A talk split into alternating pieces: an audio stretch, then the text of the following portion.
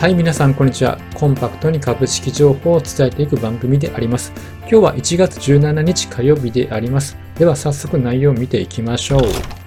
はい、今日はこのように海運株が一斉だが、これは中国の経済支援策の思惑波及と足元の円安が買い手が仮にということで、海運3社は上昇に転じております。では、この内容は後ほど見ていくということで、まずは3社のチャートを見ていきたいと思います。こちらがまず日本郵船です。終値は3069円、プラス2.3%の上昇となりました。で、なんとか動画でもお伝えはしておりますが、日本郵政の場合、この紫色の200日移動平均線が抵抗になってきて、で、そこから下げてきたその下に75日移動平均線がサポートとなっている動きがあります。なので、この後の動きとしては、やはり日銀の政策次第で株価が動くと推測できます。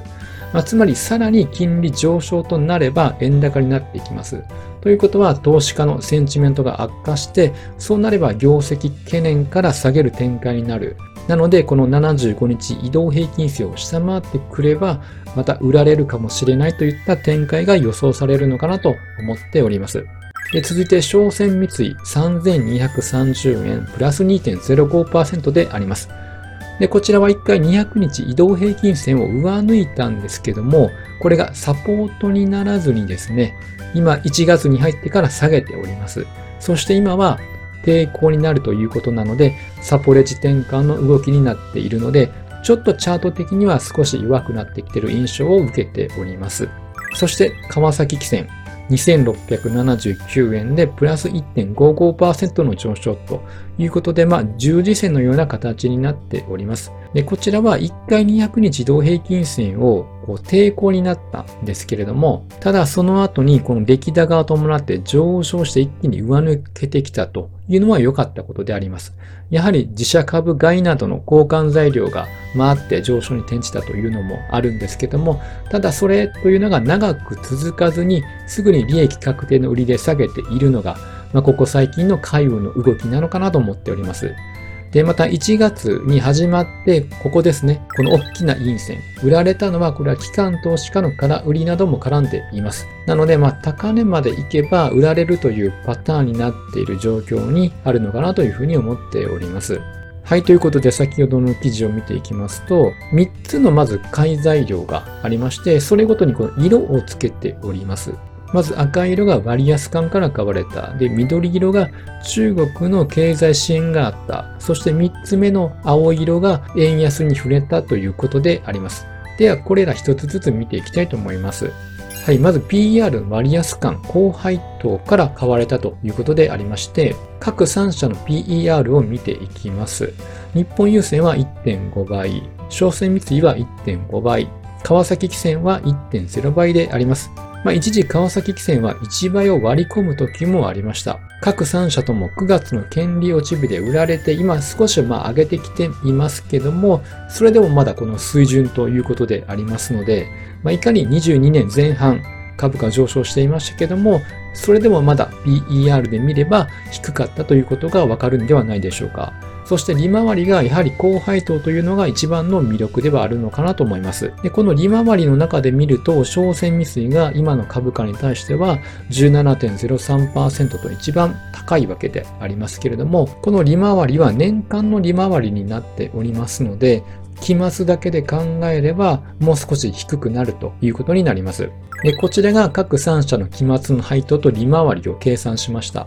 商船三井の配当は250円で、利回りは7.7%、日本郵船は160円に対して5.2%、川崎汽船は100円に対して3.7%と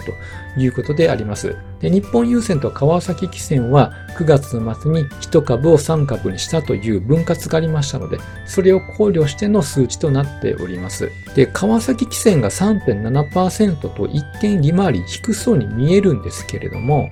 実はこのように上限1000万株の自社株買いを発表しております。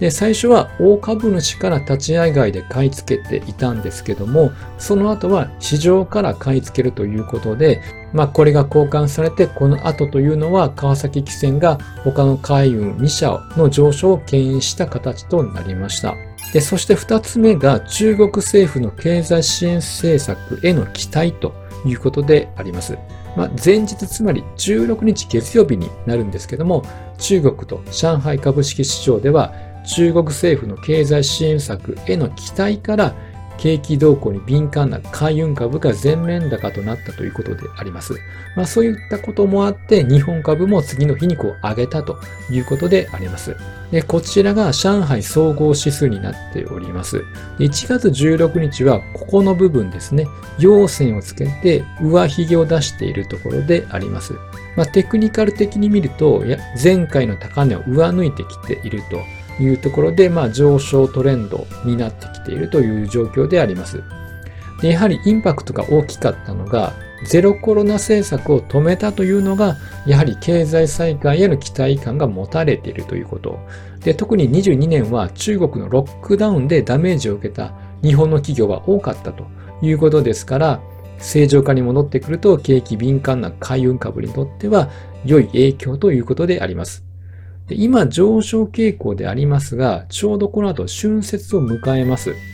1月21日から27日までになります。なので、休み前のこの高値圏に来ているので、まあ、ひょっとしたら利益確定の売りなどもあるのかなと想定をしております。そして3つ目がやはり為替です。円安です。運賃ドル高で決済をしているからであります。円安であればその分、差益が大きくなっていきます。で、これがドル円の冷やしのチャートになっておりまして、22年10月に150円台をつけてからは、そこからは一気にま円高トレンドになっております。で、ここ最近の動きを詳しく見ていくために、1時間足で見てみました。で、心理的な節目、ここ130円なんですけれども、これを一時1月3日に割り込みました。ただその後上昇にはま転じたんですけども、この前回のこの出来高より大きく出来高を伴ってこの130円台を一気に下にブレイクしてきました。ここ最近は1月16日に一時127円台をつけたんですけども、再び円安トレンドの方向には向かっている状況ということであります。まあ、これが海運株にとって追い風になったということであります。まあ、とは言っても、大きなトレンドで言えば円高トレンドであります。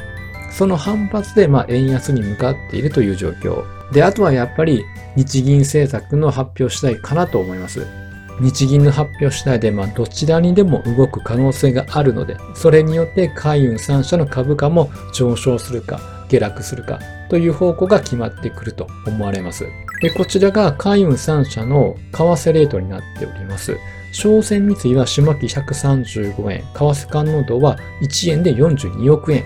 日本郵船は下期120円を想定していて、1円で59.4億円動く。川崎汽船は下期132円を想定していて、1円で52億円となっております。また、商船三井と川崎汽船は期末のレートを採用していて、日本郵船は期中のレートを採用しているということであります。まあ、なので、期末で見れば、だいたい12月末130円前後になります。なので、期中で見るとそれよりかは円安になっているので、期中の為替レートを採用する方が、まあ利益は大きくなるということがわかると思います。で、やはりここで無視できないのが何度も言っている日銀の会合の結果であります。まあこれは12月にイールドカーブの歪みを修正するために長期金利の変動幅の上限をこの0.5%に引き上げたんですけども、それでもイールドカーブーブの歪みは解消されていないわけなんです。ということで、さらなる上限を拡大するという見方から円高に触れるんではないかと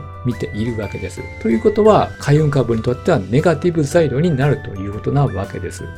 という大イベントが迎えている前の日本の株価はどうなったかというと上昇に転じております。1.23%上昇で26,138円となっております。ただ、マザーズは下落をしております。やはり日経平均が上げた要因としては、円安方向に触れたのが上昇に転じた理由かなと思います。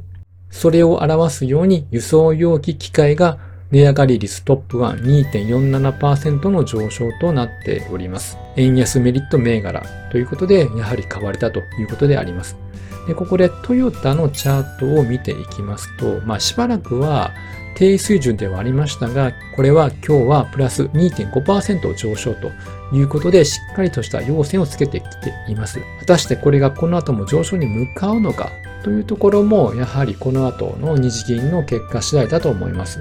で、それによって、まあ、買われるセクターと売られるセクターというのが出てくるのかなと思っております。なので明日の日銀の結果も速報としてあげていきたいと思いますのでよろしくお願いいたします。はい、本日は以上となります。最後までご視聴いただきありがとうございました。いいね、フォローなどしていただけると嬉しいです。よろしくお願いいたします。